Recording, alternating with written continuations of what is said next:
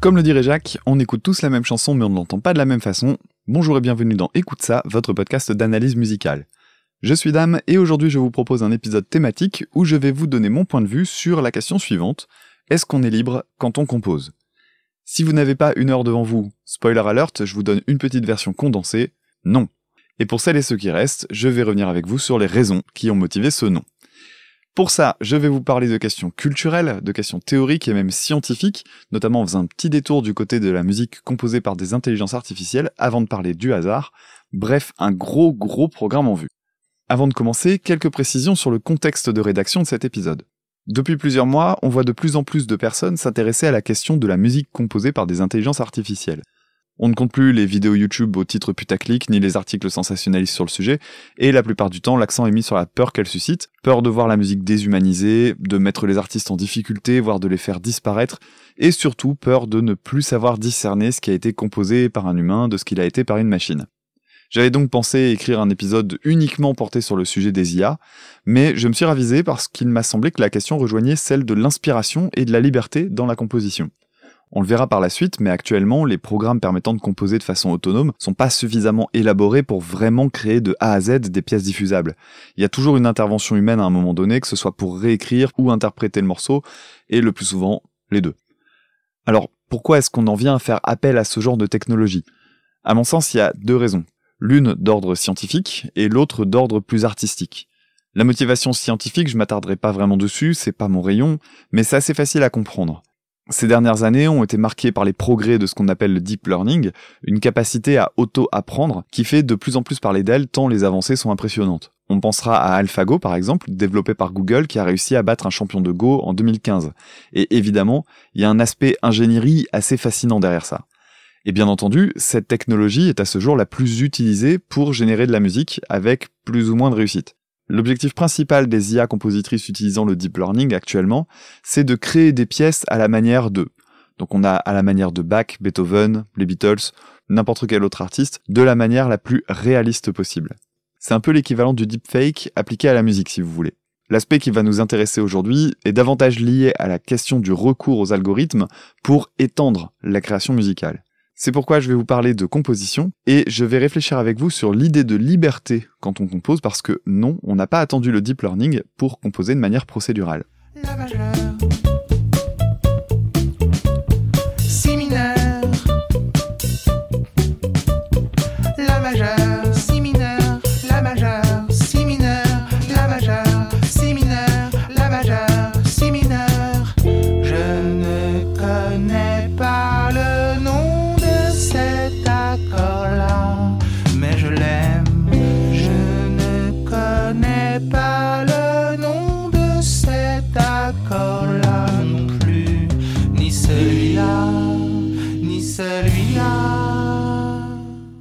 Merci Philippe Catherine pour ce morceau très inspiré, la musique. Quand on écrit de la musique, on obéit en réalité à tout un tas de règles qu'on a intériorisées et qui dépendent directement de notre bain culturel. Par exemple, ce sera très difficile pour une personne à la culture exclusivement européenne d'intégrer dans sa musique quelque chose comme les quarts de ton de manière spontanée. Alors pour quelle raison? D'abord parce que ces intervalles-là ne sont quasiment jamais utilisés dans la musique européenne ou anglo-saxonne. Tant et si bien que si on fait écouter de la musique dans laquelle on joue sur les quarts de ton à une personne lambda rencontrée dans la rue, on risque fortement d'entendre parler de fausses notes alors qu'il s'agit d'un effet de jeu intentionnel. Autant dire que, dans ces conditions, le fait de les utiliser pour composer, généralement pour un Européen, ce sera quelque chose de plutôt contre-instinctif. Petit rappel rapide quand même, les notes du piano étant éloignées d'un ton ou d'un demi-ton, un quart de ton c'est donc une note qui se trouve à mi-chemin du demi-ton, comme si elle se trouvait entre deux touches du clavier. Pour mieux comprendre de quoi il s'agit, voici un passage du troisième prélude en quart de ton du compositeur français d'origine russe Vishnegradsky.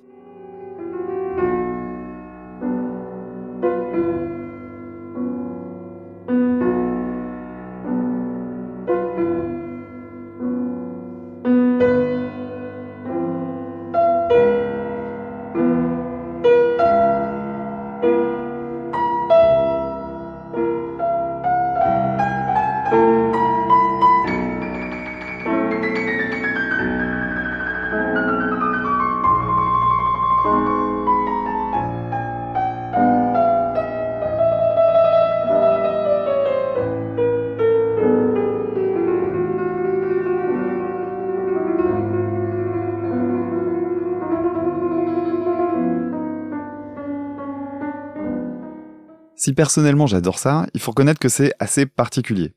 Selon votre culture et vos habitudes musicales, vous avez pu trouver ça beau, étrange, voire faux. Et si on est désarçonné, ça met en évidence que nos goûts et notre sensation d'équilibre dépendent en grande partie de nos habitudes culturelles. Si vous avez l'habitude des chemins de traverse ou que vous avez été acculturé à la musique microtonale, vous avez peut-être trouvé ça agréable comme moi, mais il est probable que la majorité d'entre vous ait trouvé ça curieux, voire assez rebutant.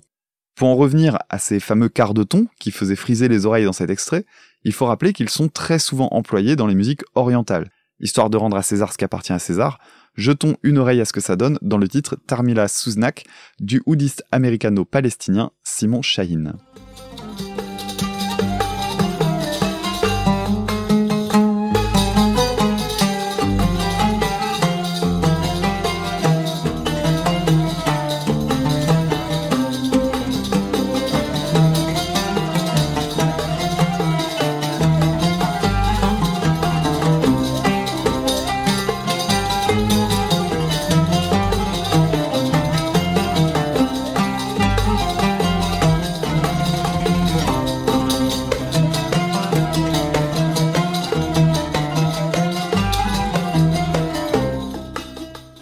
Sans aller plus loin sur cette question de musique microtonale qui mériterait à elle seule un épisode tout entier, pour un Européen, il est compliqué de sortir du clavier bien tempéré, et une grande partie des compositions microtonales qu'on trouve assez facilement aujourd'hui sont des exercices de style contraint, et représentent même plutôt une sorte de gimmick qu'une véritable seconde nature.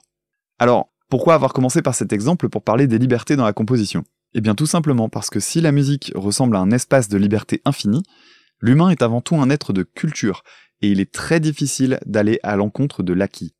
Tout comme il est difficile pour un compositeur ou une compositrice d'intégrer de nouvelles sonorités issues de cultures étrangères sans tomber dans la caricature, il existe une deuxième difficulté qui dépend justement de notre conditionnement culturel.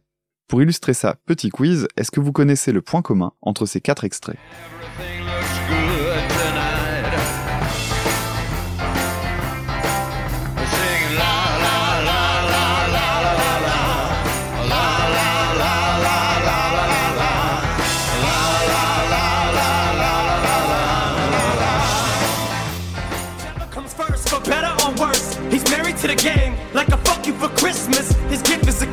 Forget the earth, he's got the urge to pull his dick from the dirt and fuck the whole universe.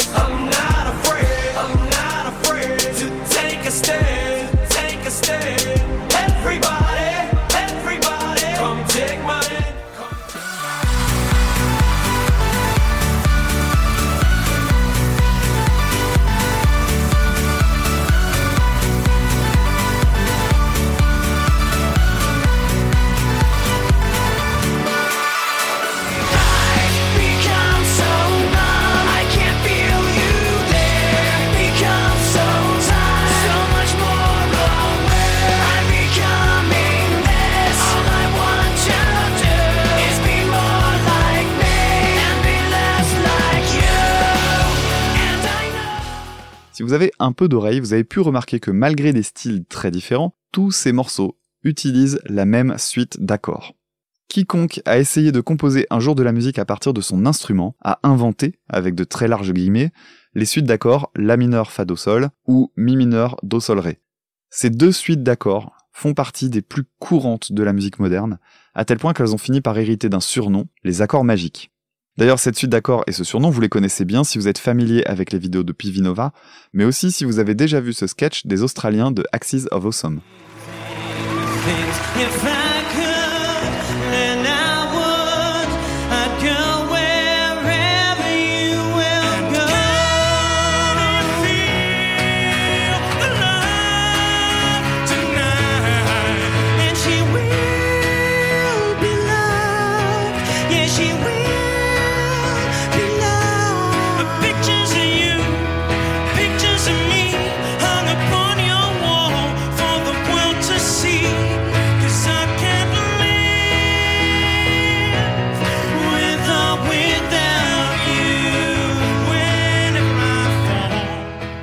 À savoir que Michael Gregorio nous a fait une petite Gad Elmaleh, comme on dit dans le jargon, autrement dit un bon gros pompage des familles, à partir des chansons de Christophe Maé. Ça fait mal. Déjà fait On s'attache, Ah, ça aussi. c'est ma terre où je. Non, demain, demain. Les gens vont se douter de quelque chose. Ce, serait vraiment dommage. hein. Ou pour le prochain album. Ding ding ding ding. Ba ba ba da da da da. Allez, ding ding ding. Pour le prochain album. Ah, bah quand on a trouvé le bon filon, c'est con de creuser à côté, hein. Ces sketchs ont énormément de succès sur le net parce qu'ils sont très spectaculaires, et en fait ils donnent l'impression de dévoiler une immense arnaque. En réalité, c'est un peu plus compliqué que ça. N'importe quelle personne se penchant un tout petit peu sur ce qu'elle écoute se rendra rapidement compte qu'il existe quelques suites d'accords déjà entendues 20 millions de fois. Si vu de loin on a l'impression qu'il existe une infinité de combinaisons d'accords possibles, force est de constater qu'on se repose quand même très souvent sur les mêmes routines. Mais pourquoi? Il y a tout un tas d'habitudes qui sont installées depuis des années et qui vont tendre vers des suites d'accords routinières. En voici quelques-unes. Tout d'abord, on s'est habitué à des suites de 4 accords. La plupart des morceaux que vous entendrez à la radio sont basés sur ce schéma-là. Accord 1, accord 2, accord 3, accord 4, et on boucle.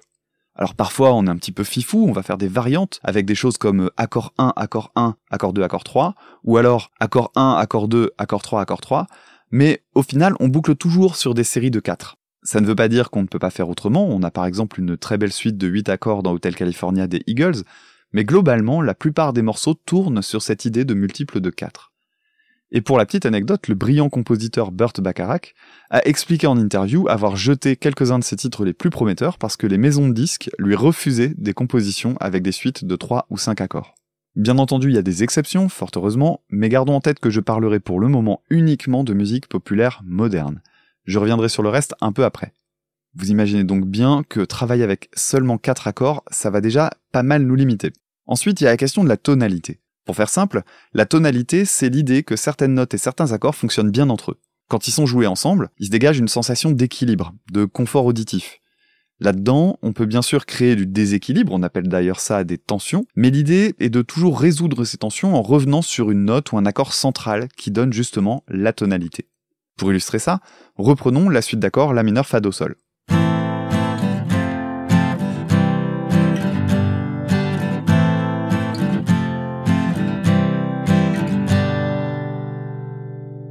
Et si je décidais de modifier le quatrième accord, allez, après tout on est libre, je vais mettre un Do dièse. Qu'est-ce que ça donne?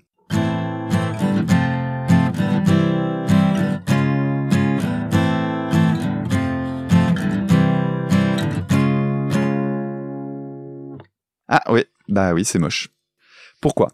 Eh bien parce que cet accord ne fait pas partie de la tonalité amenée par les trois autres accords. On sent qu'il est comme en dehors. Si on se met maintenant à la place d'une personne qui n'a pas de connaissances théoriques et qui souhaite composer une suite d'accords, ce qui va se passer pour elle, c'est que plus elle va avancer dans sa suite d'accords, plus elle aura l'impression de ne pas avoir le choix de ce qui vient ensuite, comme une logique d'entonnoir si vous voulez. Et ça, c'est simplement dû au fait que c'est la tonalité, le confort, qui va dicter l'écriture. Encore une fois, je parle de musique populaire tonale et non de musique savante expérimentale, dans lesquelles on va chercher justement des déséquilibres, histoire d'enrichir la musique, voire la musique carrément atonale, dont je vous parlerai dans quelques instants. Alors on pourrait se dire qu'il suffit de jouer dans une autre tonalité et elle t'aurait joué, mais non. Parce que c'est là que ça devient un petit peu pernicieux.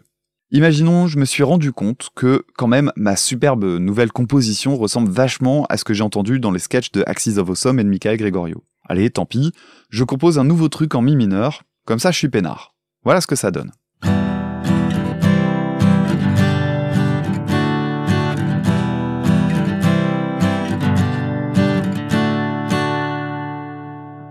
Vous trouvez pas que ça ressemble encore beaucoup à nos accords magiques? Eh bien si. Et pourquoi?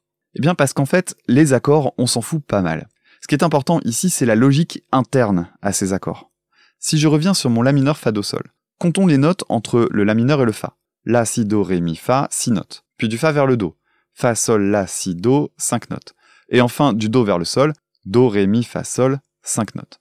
Ma nouvelle suite d'accords, Mi mineur, Do, Sol, Ré, si je m'amusais à compter comme je viens de le faire, et je vais pas le refaire une deuxième fois, on retrouverait exactement la même chose. En fait, on a changé le point de départ, mais on n'a pas changé le trajet. Ça, c'est ce qu'on appelle une cadence, et ces cadences, eh bien, on les a dans les oreilles depuis toujours, ce qui va plus ou moins nous amener à les utiliser encore et encore. Alors point suivant, on m'objectera que ce sont les mélodies qui font la différence. Mais en fait, les mélodies répondent aux mêmes règles tonales. Et de fait, il y a de très fortes chances qu'elles finissent par se ressembler également. Mince, mais ça veut dire qu'on écoute tout le temps la même chose alors, me direz-vous? Oui et non. On est toutes et tous faits de chair et d'os, et pourtant on se ressemble pas forcément. C'est la même chose avec la musique. Ce qui fera la vraie différence dans une suite d'accords bateaux, ça sera le style, les arrangements, des enrichissements au sein même des accords, en allant piocher des notes justement un petit peu en dehors, tout en arrivant à les faire sonner. Au final, si on a l'impression de partir avec une infinité de possibilités théoriques, on se limite progressivement pour des raisons de confort auditif. Et amener un peu de nouveauté ou d'intérêt dans ce genre de carcan nécessite forcément un petit peu d'inventivité. Alors ça veut pas dire non plus qu'on peut pas se faire plaisir avec ce genre de suite d'accords, même si on les a entendus des milliers de fois. Tout dépend de la richesse de l'ornementation et des nuances qu'on va y apporter. Pour résumer, j'ai quand même tendance à penser que si ce squelette de base est considéré comme le cœur même du morceau, comme dans par exemple Elle m'a dit de Kali ou Toi plus moi de Grégoire, ça va pas le faire. Ou alors faut vraiment pas être très exigeant. Après, tout dépend de ce qu'on cherche, et cette musique prête à consommer répond aussi à des logiques commerciales. On annihile toute originalité pour garder un bon gros dénominateur commun qui pourra parler au plus grand nombre et combler un vide dans une programmation radio. C'est comme ça. Cependant, qu'on soit clair, il n'y a pas eu à attendre l'arrivée de la musique pop ou de la variété pour tourner en rond. Il existe d'autres types de musique très normalisées. On pensera par exemple au blues ou à la musique folk, qui utilise également des cadences typiques et des structures assez répétitives. Et encore, je ne parle que de musique actuelle, qui reste plutôt facile d'accès. Mais même chose, on n'a pas attendu le XXe siècle pour codifier à l'extrême la musique, bien au contraire. L'exemple qui me vient en tête le premier, c'est l'exercice du contrepoint, qui devrait parler à certains et certaines. Pour celles et ceux qui verraient pas du tout de quoi je parle, vous connaissez pourtant certainement un des types de contrepoints les plus rigoureux en termes d'écriture, à savoir la fugue, dont un des maîtres était Jean-Sébastien Bach ou Johann Sebastian Bach pour nos amis germanistes.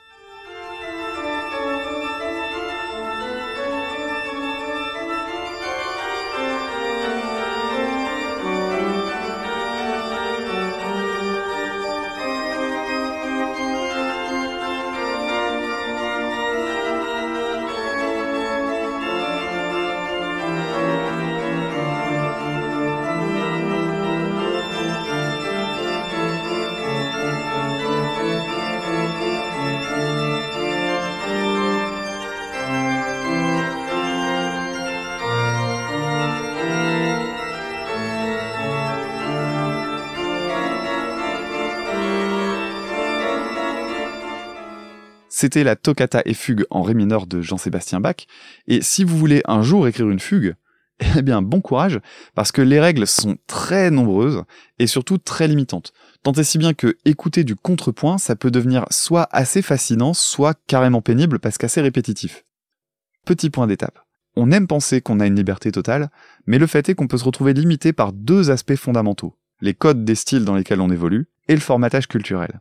Et lorsqu'on compose, s'éloigner de ce qui est devenu comme une sorte de seconde nature va nécessiter un véritable effort. Alors comment faire pour s'éloigner de tout ça? Comment gagner de nouveau un petit peu de liberté? Une des idées pour ça, c'est de se contraindre. Alors se contraindre pour se libérer, ça peut sembler complètement antinomique, mais pas tant que ça en fait.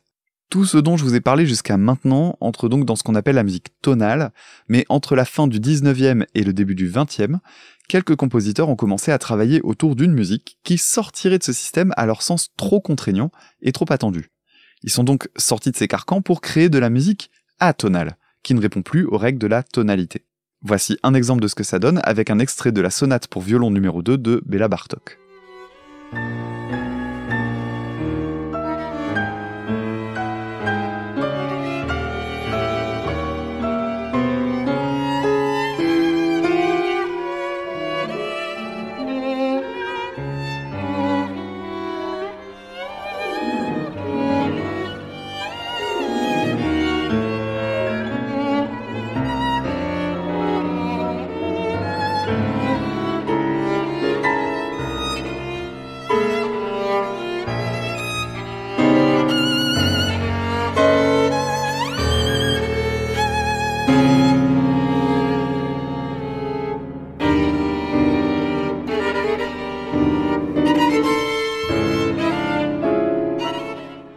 Quasiment tout ce que vous connaissez est tonal. Le tonal, pour rappel et pour résumer, désolé pour les raccourcis, c'est ce qui sonne de manière agréable dans nos oreilles. On pourrait presque remplacer le terme tonal par le mot équilibré, comme je disais tout à l'heure.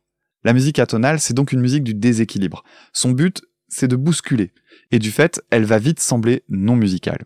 Historiquement, les trois grands noms de la musique atonale sont Schoenberg, suivi par ses disciples Berg et Webern, trois compositeurs auxquels on prête le nom de la seconde école de Vienne, en opposition à la première, faite de Beethoven, Haydn, Mozart et Schubert. Leur idée, c'est de se dégager de la musique tonale, qui est trop attendue. Et pour ça, ils vont s'imposer des contraintes, voire des logiques extrêmement rigoureuses, qui relèvent quasiment d'un processus algorithmique. Et je choisis pas ce terme au hasard, évidemment. Un algorithme, c'est une procédure logique conçue pour arriver à un résultat donné. Dans le cas de Schoenberg, une idée maîtresse est de donner la même importance aux 12 notes de la gamme chromatique pour s'extraire du principe tension-résolution, qui limite et oriente les compositions. On appelle ça le dodécaphonisme. Oui, utiliser 12 notes dans une gamme au lieu de 5 ou 7 habituellement, c'est original, mais quel est le rapport à la liberté dont je parlais en intro? Schoenberg va initier, par le biais du dodécaphonisme, le mouvement de la musique sérielle, un type de musique qui répond à des contraintes formelles extrêmement rigides et qui vont bousculer les habitudes. L'idée principale du dodécaphonisme est assez simple. On doit jouer les 12 notes de la gamme chromatique avant de pouvoir revenir sur une note jouée précédemment. Dit comme ça, rien de bien impressionnant, sauf que la gamme chromatique ne sonne pas comme quelque chose de particulièrement agréable à l'oreille. Et c'est là qu'on entre dans la musique atonale, une musique dans laquelle on ne trouve pas de repère véritable. Il n'y a pas de note qui soit un centre tonal. Voici un deuxième exemple de ce que ça peut donner avec la suite pour piano numéro 25 de Schoenberg, suite surnommée Musette.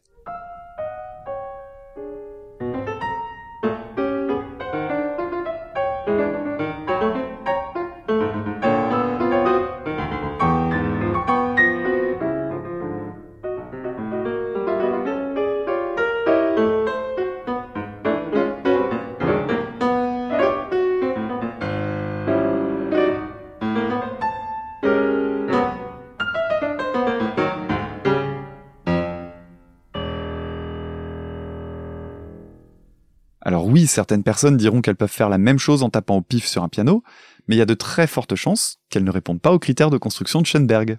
Eh bien oui, parce qu'on est on ne peut plus éloigné du hasard ici. Le principe de base du dodécaphonisme, c'est donc, je le rappelle, d'écrire une mélodie à 12 notes sans en répéter. Une fois que ce premier thème est écrit, on va pas boucler bêtement, ça n'aurait pas grand intérêt. On va donc reprendre le thème et y apporter des variations. Prenons un exemple sur une suite de 4 notes, on va simplifier les choses. Je vais jouer Mi, Fa, La, Si. Ce sera ma séquence d'origine, on parlera de série droite.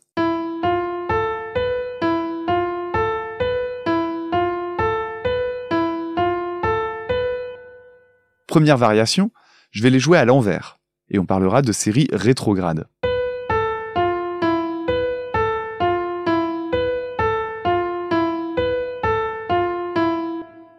Ou alors, on peut la jouer en procédant par inversement, c'est-à-dire que si dans ma série droite je montais d'un ton entre deux notes, cette fois je descendrai d'un ton.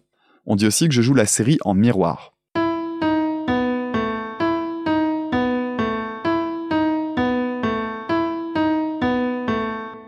Et enfin, on peut combiner rétrograde et miroir, ce qui donnera ceci.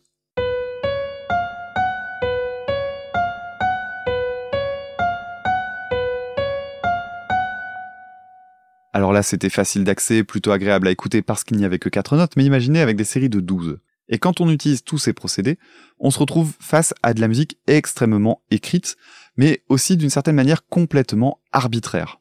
Évidemment, on se retrouve avec une musique beaucoup plus difficile d'accès si on la compare à la musique tonale, mais elle devient intéressante justement parce qu'elle permet d'aller dans des directions qu'on n'aurait jamais prises autrement, justement pour des questions de confort. On n'est pas non plus dans le n'importe quoi et le hasard, puisque tout est déterminé par un ensemble de règles qui nous semblent plus arbitraires que celles de la musique tonale, tout simplement parce qu'elles ne semblent pas aussi spontanées que celles qu'on applique naturellement quand on travaille en musique tonale.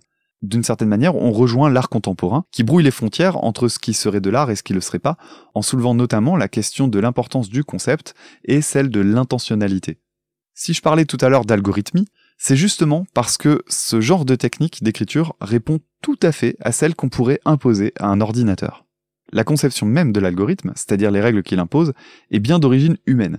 Mais une fois que la mélodie de départ est établie, les modulations sont complètement prévisibles. Évidemment, ça s'arrête pas là. Ensuite, c'est au compositeur ou à la compositrice de complexifier les choses en ajoutant différentes strates, différents instruments, euh, jouer une rythmique intéressante par-dessus, utiliser de nouvelles contraintes supplémentaires. Enfin voilà, il y a plein plein de choses possibles. La suite de tout ce que je viens de vous expliquer, c'est un mouvement qu'on a appelé la musique sérielle, justement parce qu'elle était basée sur des principes de série, répondant à des logiques très très rigides. Parmi les compositeurs les plus connus de ce mouvement, on retrouve Pierre Boulez, Stockhausen ou encore Messien dont je vous avais parlé dans mon épisode sur l'album Black Jazz de Shining. J'ai cherché des compositrices s'inscrivant dans ce mouvement mais j'en ai pas trouvé, et si vous en connaissez, n'hésitez pas à me le dire par mail ou via Twitter, ça m'intéresse. Cette musique atonale, qu'elle soit dodécaphonique, sérielle, est souvent critiquée pour ne pas véhiculer d'émotions et être assez désagréable.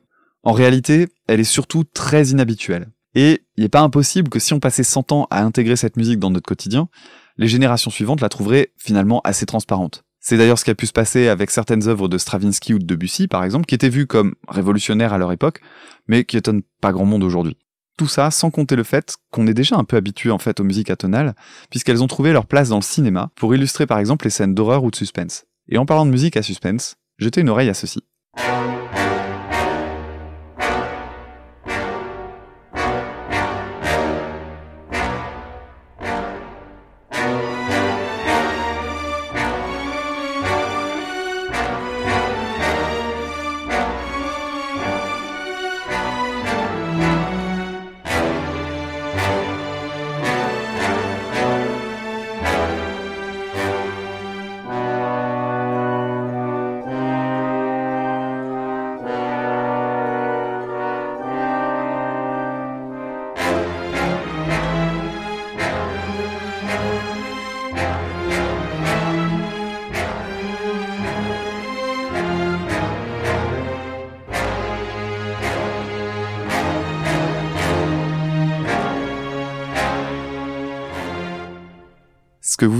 Est une composition que j'ai fait générer par une intelligence artificielle répondant au nom de AIVA. A-I-V-A.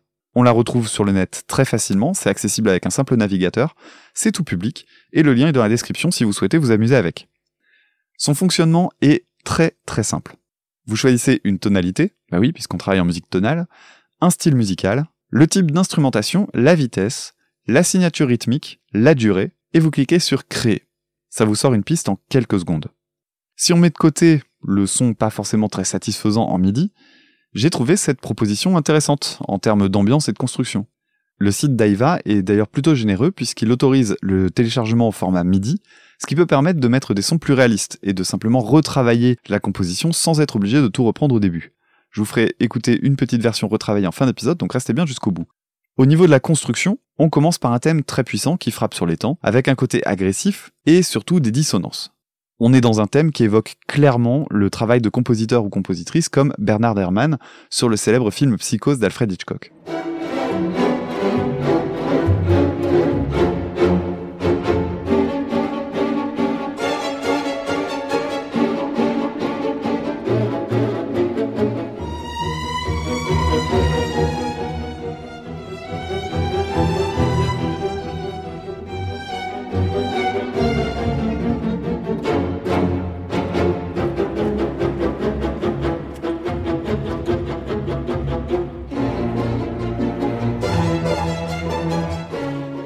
Ensuite arrive la ligne mélodique du violon, qui est plus languissante, et qui introduit un break plein de tension avant de revenir dans une tonalité différente. Dès la première écoute, j'ai trouvé ce morceau-là intéressant. Pas transcendant, mais pas dégueu, et surtout très crédible et bien construit, surtout pour quelque chose d'aussi court. Mais comment c'est possible d'avoir un si bon résultat en quelques clics? Déjà, il faut bien être conscient que cette composition avait pour titre New Composition 9, ce qui laisse deviner que j'ai eu 8 autres propositions avant qui étaient vraiment pas top. Et j'ai dû en faire une dizaine d'autres par la suite avant de retomber sur des choses esthétiquement potables. Entre mes goûts personnels et l'absence de réelle volonté esthétique de la part de l'algorithme, il y a forcément du déchet et pas qu'un peu. Dans le même ordre d'idées, je suis tombé sur une application disponible sur l'App Store d'Apple du nom de Amadeus Code. Encore une fois, celle-ci propose de générer une piste en MIDI. Voici un exemple mis à disposition par les développeurs sur YouTube.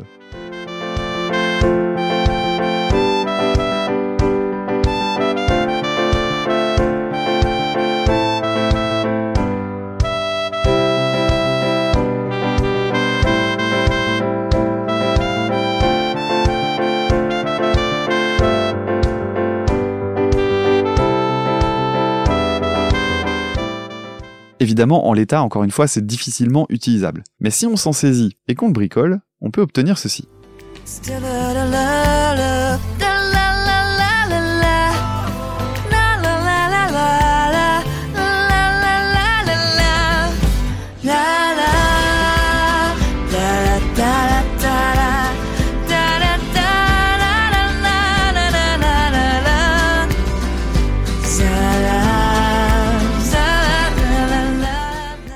Et oui, on récupère un titre pop sans aucune ambition, plat et mièvre.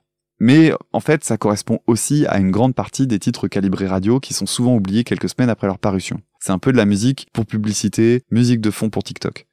Pour en revenir à Aiva, ce résultat, très correct, vient du fait qu'on lui a fait analyser des données basées sur des morceaux déjà existants.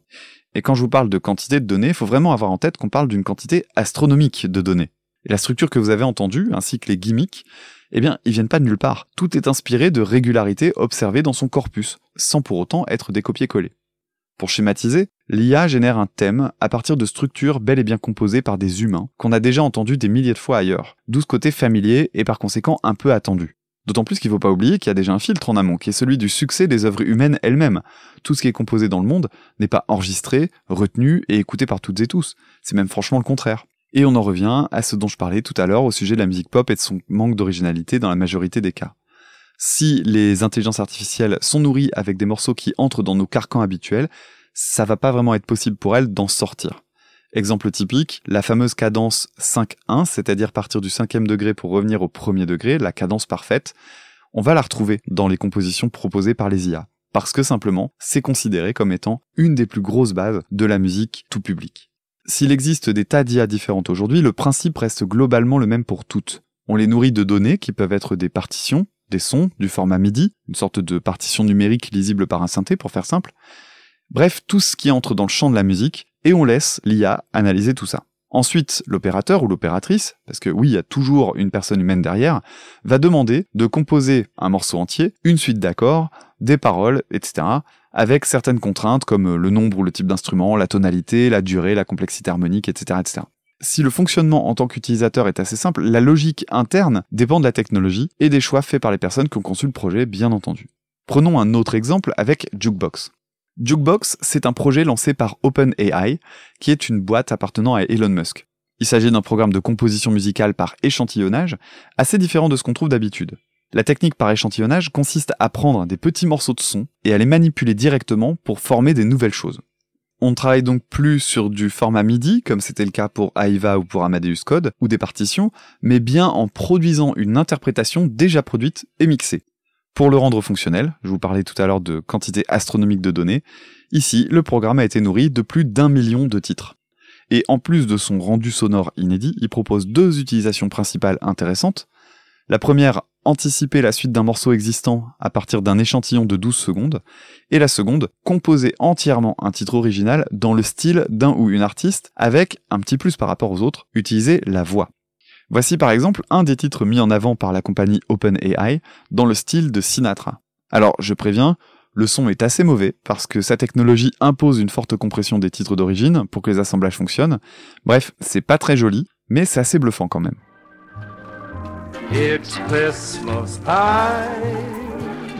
And you know what that means. It's time.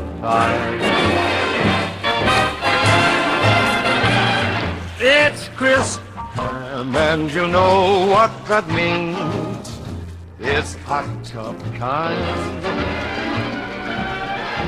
Some people like to see in the snow. Évidemment, avec un résultat pareil, pas étonnant qu'on le mette sur la page d'accueil du site. Mais il y a quelque chose que j'apprécie chez eux, c'est qu'ils ont quand même l'honnêteté de mettre également à disposition les exemples moins satisfaisants, dans pas mal de styles différents. Et au final, il y a plus ou moins toujours quelque chose d'intéressant à aller chercher, au moins pour l'aspect technique, si on garde en tête qu'on en est encore au balbutiement de cette technologie par échantillonnage. Voici un second exemple différent. Dans celui-ci, on a demandé au logiciel de faire rapper Le Petit Chaperon Rouge par Eminem. Vous allez voir, c'est assez intrigant.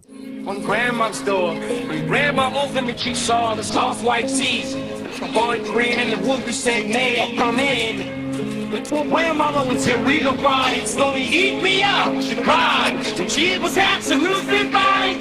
He ain't up the one big bite. My was small and tall from Whoopi Whale, that's not enough. I had to get the younger beat. Right around was out then I packed my sand, I'm a timber at her own funny ways. Comes near, she looks up, when you got your wings full of pride. Moi qui ai écouté pas mal d'Eminem dans ma vie, j'étais assez impressionné. Et puisque c'est quand même plutôt rigolo, voici un autre groupe passé par les algorithmes de Jukebox. Est-ce que vous allez le reconnaître?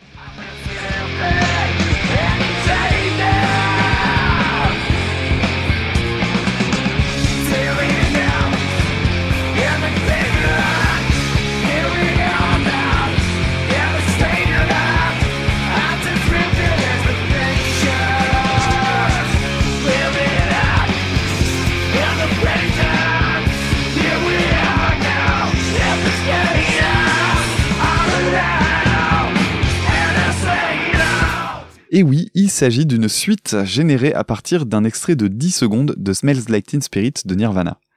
Pour être précis, il s'agissait d'une suite du refrain, et comme je suis sympa, voici un autre extrait généré cette fois-ci à partir du couplet, qui devient vraiment un titre très très différent.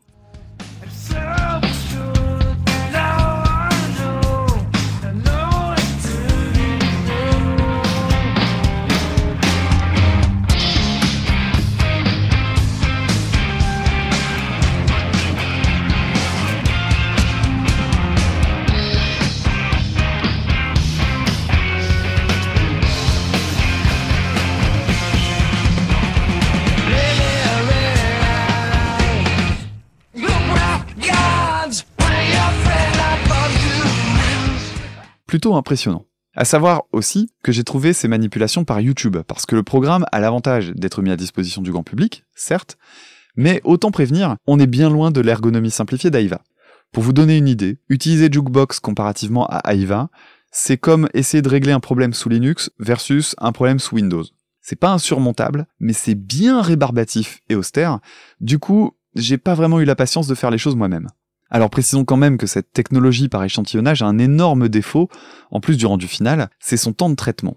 Le travail préalable, c'est-à-dire la première version que va vous proposer le logiciel, va nécessiter environ 10 minutes de traitement par tranche de 20 secondes de musique produite. Un extrait propre, c'est-à-dire la version finale, avec des échantillons moins compressés, va demander 9 heures de calcul par minute produite. Inutile de dire que dans ce cas, les tentatives réussies sont d'autant plus précieuses. À noter que cette compagnie, OpenAI, a, semble-t-il, proposé de collaborer avec une dizaine de musiciens qui ont toutes et tous décliné, parce que les sons produits sont pas vraiment exploitables pour le moment. Mais qui sait ce que ça donnera dans quelques années? Si j'ai tenu à parler de Jukebox, c'est parce que c'est l'IA qui fait le plus parler d'elle récemment. Et ça n'a rien d'étonnant car Jukebox fait un peu figure d'exception en intégrant à son fonctionnement le chant. C'est à mon sens son apport majeur avec le principe de recomposition par anticipation. Repartons un petit peu du côté de Nirvana et voyons ce que ça donne quand on ne lui fournit pas les paroles de la suite. On va entendre une ligne de chant complètement originale générée par Jukebox.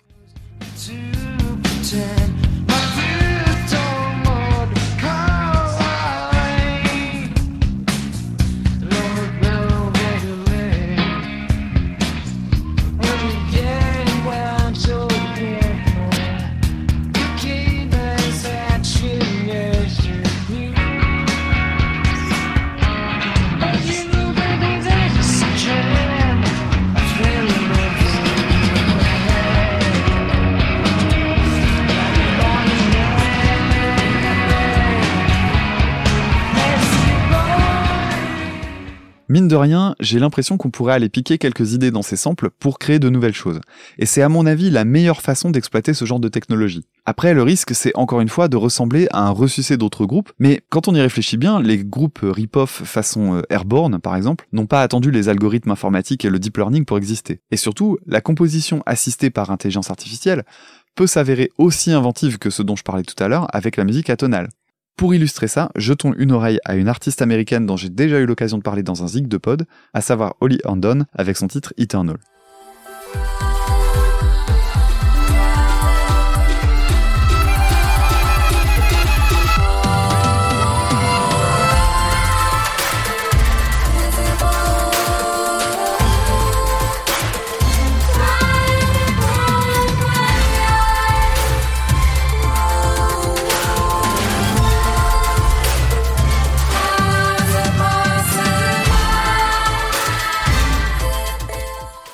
Dans son travail, Holly Herndon, docteur en arts musicaux à l'université de Stanford, part de bribes composées par une IA pour développer de nouvelles idées. Le titre que je vous ai passé est très accessible, il y a un petit côté Björk derrière, mais il y a sur son album beaucoup de morceaux qui vont bien plus loin dans l'expérimentation et qu'on pourrait rapprocher du choc qu'a pu être la musique de décaphonique en son temps. Alors je développerai pas plus mon propos à son sujet, ça serait de la redite, donc je vous invite à écouter le passage que je lui ai consacré dans le 59e épisode d'Écoute ça, le Zig de Pod saison 2 numéro 6. Cependant, Holly Herndon n'est pas la seule à s'inspirer de musique générée pour composer. Une critique qu'on pourrait faire aux personnes utilisant ce type de procédé serait celle consistant à dire oui, mais du coup, c'est pas de la musique personnelle, on n'a pas vraiment de patte de l'artiste. Alors je pense personnellement que cet argument, s'il a l'air légitime dit comme ça, n'a pas vraiment de sens pour plusieurs raisons. D'abord parce qu'avec un même matériel de départ, deux artistes peuvent produire deux choses totalement différentes. Pour le comprendre, il n'y a qu'à s'intéresser à l'exercice de la reprise. Et si ça vous intéresse, je vous invite à jeter une oreille aux épisodes de Super Cover Battle que je produis avec Maxime. Même quand on a exactement la même partition de départ, on peut avoir deux interprétations extrêmement différentes. Idem du côté du classique, où, rappelons-le, une partie des droits musicaux dépend de l'interprétation du ou de la chef d'orchestre, ce qui explique qu'on ne peut pas utiliser n'importe quelle version n'importe comment, même pour des pièces datant d'il y a 200 ans. Essayez d'ailleurs d'écouter vos pièces préférées dans différentes versions, parfois c'est le jour et la nuit. Ensuite, cette approche de la musique est déjà en soi une façon de travailler très personnelle. Est-ce qu'on reproche par exemple à Prodigy de pas avoir composé toutes les briques qu'ils utilisent en termes de samples pour faire leur musique? Ça aurait aucun sens. Enfin, comme je disais tout à l'heure, il y a qu'à allumer la radio pour entendre des dizaines de titres transparents et oubliables en un instant. Ce n'est pas parce qu'on produit notre propre musique qu'on a forcément une patte unique et identifiable. C'est même plutôt la loi des grands nombres qui s'applique. Il y a des milliers de morceaux qui sont produits par an, et pourtant seules quelques dizaines traversent de façon durable les époques et sont vraiment représentatifs d'une seule et unique personne ou d'un seul et unique groupe derrière. En tout cas, vous l'avez compris, l'état actuel de ces technologies est assez loin de ce fantasme du Skynet compositeur qui remplacerait l'humain. Pour autant, il y a un aspect ludique et spectaculaire qui rend l'exercice et la recherche vraiment fascinants à observer. Revers de la médaille, c'est aussi l'occasion de faire renaître les reproches qu'on a pu entendre à l'arrivée de la musique électronique, qui était censée faire disparaître les vrais musiciens et musiciennes, entre guillemets, entendez par là celles et ceux qui tiennent un instrument dans les mains. Pour le moment, les musiques générées par des programmes comme Aiva, Jukebox et autres n'ont, en dehors de l'aspect purement technologique, comme intérêt que de servir de source d'inspiration. Alors oui, c'est vrai, on peut trouver ça peu romantique de se tourner vers quelque chose d'aussi froid que des lignes de code pour réussir à composer quelque chose, mais on oublie que d'autres méthodes d'émancipation des automatismes existent et peuvent soulever le même genre de questionnement. Dans mon viseur, deux choses. L'utilisation de drogue et le recours au hasard. Bizarrement, bizarrement, ces deux procédés sont vus comme plus naturels, moins clivants que l'utilisation de la musique générée par des machines. À mon avis, c'est surtout l'ancienneté de ces choses qui les rend plus légitimes, sans compter le fait que le LSD a aidé à produire des merveilles chez les Beatles, par exemple, mais en réalité, on peut remonter bien plus loin avec Berlioz aussi, qui se droguait à l'opium. Après, encore une fois, les Beatles étaient d'excellents compositeurs, même sans produits stupéfiants, donc on a sans doute un peu romancé les choses, et des personnages comme Frank Zappa ont su montrer qu'on pouvait déstructurer, composer des choses complexes tout en étant sobre et même très exigeant intellectuellement. Pourtant, c'est pas l'aspect psychédélique qui est le plus à la marge dans sa musique. Et profitons-en pour écouter un petit passage justement de cette exigence de Frank Zappa avec le morceau Sinister Footwear Second Movement sur son album Make a Jazz Noise Here.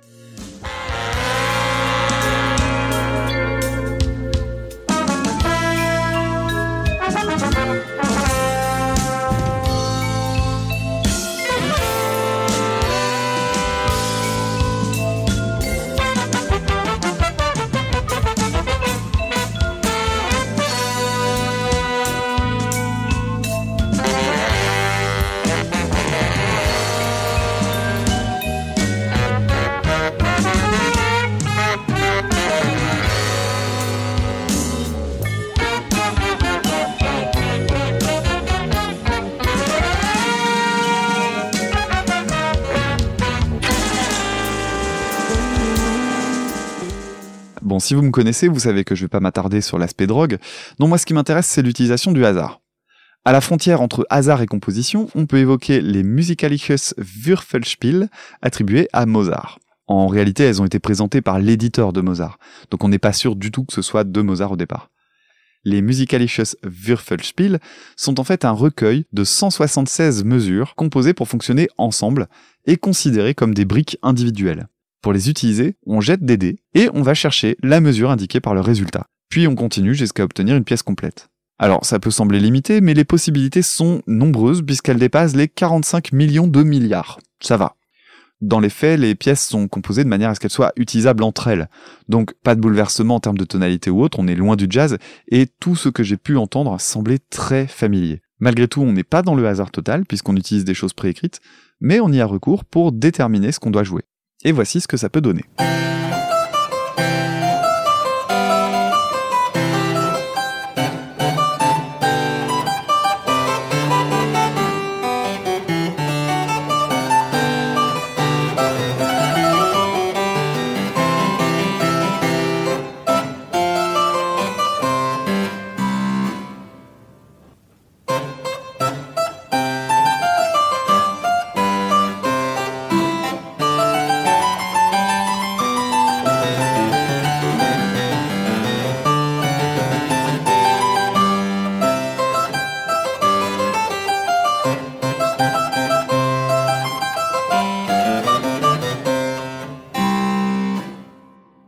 Ce petit jeu peut être rapproché d'autres procédés permettant de s'affranchir de nos automatismes. Alors j'ai pensé notamment à la littérature. On aura en tête l'exercice du cadavre exquis ou l'écriture automatique, qui était d'ailleurs parfois liée à l'usage de drogue ou simplement un état de fatigue extrême. Et un exemple connu est à aller chercher du côté du livre de William S. Burroughs, Le Festin nu, qui a été adapté au cinéma par David Cronenberg. Pour la petite histoire, L'auteur avait rédigé des tas de pages sous drogue, des écrits sans queue ni tête qui ont été récupérés, découpés aléatoirement et réassemblés de manière à constituer un roman, encore aujourd'hui considéré comme une grande œuvre. Un joli bordel qui combine usage de drogue et hasard. Cette dernière technique qu'on appelle le découpé ou le cut-up en anglais a souvent été utilisée en musique. J'ai donné deux exemples parmi les plus connus avec Radiohead pour commencer.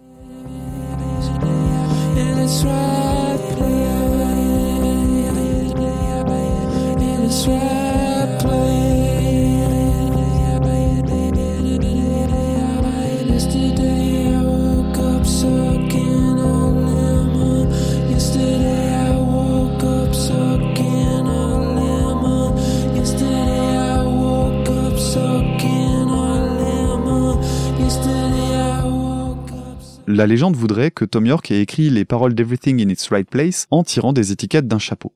A priori, c'est qu'en partie vrai, puisque les paroles ont du sens, malgré certaines phrases un peu curieuses. Il y a donc sans doute eu de la réécriture derrière. L'autre exemple est également britannique, puisqu'il s'agit ni plus ni moins de David Bowie, qui a lui aussi utilisé le cut-up dès le début de sa carrière.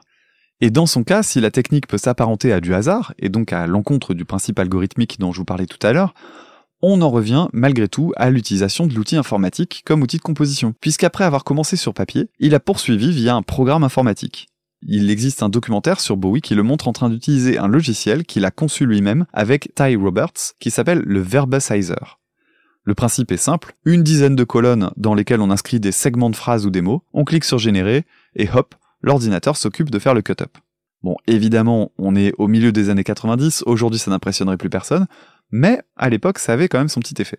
Et est-ce qu'on dirait pourtant de ce programme qu'il a composé les paroles? Non, pourquoi? Bah parce qu'elles viennent pas de nulle part d'abord. Les mots ont été réagencés, ça c'est vrai, en faisant fi de la logique humaine, mais le programme a été nourri en amont. Ensuite, les groupes de mots générés sont remaniés par Bowie, qui se retrouve confronté à des idées qu'il aurait pas eu lui-même. Ça me rappelle d'ailleurs, pour en revenir à la littérature, une interview qu'avait fait Serge Brussolo dans le podcast L'Agence Too Geek, dans laquelle il expliquait avoir écrit certains de ses livres en piochant deux mots au hasard dans le dictionnaire. À partir de là, il écrivait un titre, et l'histoire s'imposait à partir de ce titre généré aléatoirement. Les techniques relevant du hasard pur sont à mon avis plus faciles à employer dans l'écriture de paroles que dans celle de la musique. Après tout, notre cerveau a naturellement tendance à rationaliser, et même des phrases énigmatiques, voire non-sensiques, peuvent évoquer une image, une idée, voire une histoire. Alors, existe-t-il des IA qui seraient capables d'aller aussi loin et d'écrire des paroles? C'est un exercice difficile. Si la musique y répond à des tas de codes culturels, la langue semble encore plus complexe avec sa syntaxe, sa grammaire, mais surtout ses références, ses codes, changeant selon les milieux géographiques ou sociaux d'un groupe qui partage pourtant la même langue. Et pourtant ça existe. Il y en a même pas mal disponibles en tapant Lyrics Generator sur Google. Alors généralement, c'est vraiment pas ouf parce que c'est des bons gros générateurs de phrases archi génériques. On a l'impression la plupart du temps de lire l'horoscope. Et en fait, quand on y réfléchit, on se retrouve toujours au même point, ça ressemble finalement à la façon d'écrire de beaucoup de groupes. Et oui, parce qu'on retrouve les mêmes impératifs, forcément. On va retrouver des champs lexicaux, des rimes, des structures grammaticales répétitives pour créer des échos au sein d'une même phrase, etc. Puisque simplement ces algorithmes sont basés sur des paroles déjà existantes. Pour résumer, je trouve quand même que le hasard permet beaucoup plus de nouveautés que ce que permettent les IA, en tout cas en l'état actuel. Parce que c'est vraiment la méthode qui va permettre de s'éloigner drastiquement de ce qui vient naturellement avec un instrument dans les mains. Idem pour l'écriture contrainte, qui peut être extrêmement libératrice. Une preuve par exemple avec les séries de titres écrits à la demande par le guitariste Rob Scallon sur YouTube. Le principe est assez simple, on lui propose une contrainte dans la section commentaires et il se débrouille avec. Donc on se retrouve avec une chanson jouée avec toutes les notes présentes sur le manche, composée sans instrument dans un temps limité, et ma préférée, créer un titre ne se jouant que dans une seule case. Un petit changement d'accordage, des bends dans tous les sens, et voici ce que ça donne.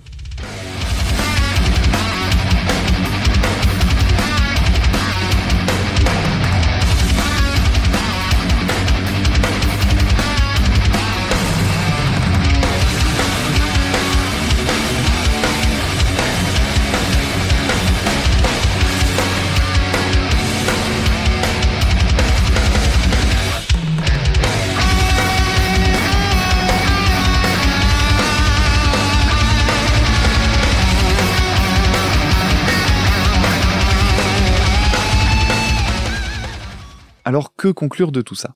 Pour reprendre la question que je posais en introduction, est-ce qu'on est vraiment libre quand on compose? Entre les carcans culturels, les attentes du public, celles du commerce, les codes stylistiques, difficile de répondre qu'on l'est complètement. Heureusement, il y a plein de méthodes qui permettent de redonner un peu de liberté, mais bizarrement, ce sont des méthodes qui invitent à la contrainte ou à la perte de contrôle, ce qui montre justement eh ben, qu'on n'est pas aussi libre qu'on le pense au départ. Maintenant, est-ce qu'on est obligé de se poser ce genre de questions avant de composer? Heureusement non. Malgré tout, j'ai tendance à penser que réfléchir à ce genre de sujet quand on compose, ou même quand on aime la musique, c'est important. Ça aide à rester exigeant, à ne pas s'enfermer, et à composer, pour les compositeurs et compositrices, de façon vraiment personnelle. Un peu de fond ne peut vraiment qu'aider sur la forme. Avant de conclure, je vous avais promis de revenir sur la fameuse Composition 9 proposée par Aiva. Je l'ai rubricolée avec des instruments virtuels. J'y ai pas passé un temps fou, mais disons que je l'ai un peu amélioré, et ça donne une bonne idée de ce qu'on peut faire pour produire de la musique. Et encore, je me suis pas inspiré, je l'ai juste reprise telle qu'elle. Mais je suis convaincu que d'autres arriveraient à faire encore mieux, donc n'hésitez pas à vous en saisir. J'ai mis le fichier MIDI sur la page de l'épisode sur le site écoutesapodcast.fr. On se retrouve dans une minute, et si vous voulez, libre à vous d'en faire votre version.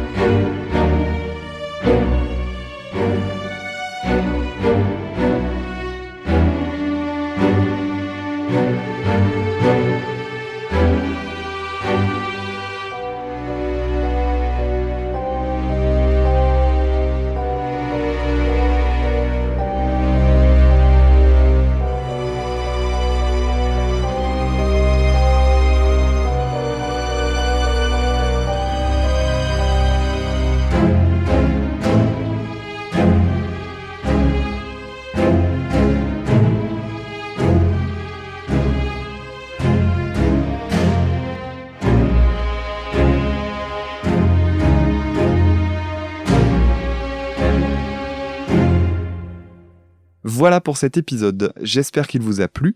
Si c'est le cas, partagez-le et n'hésitez pas à soutenir mon travail via Tipeee.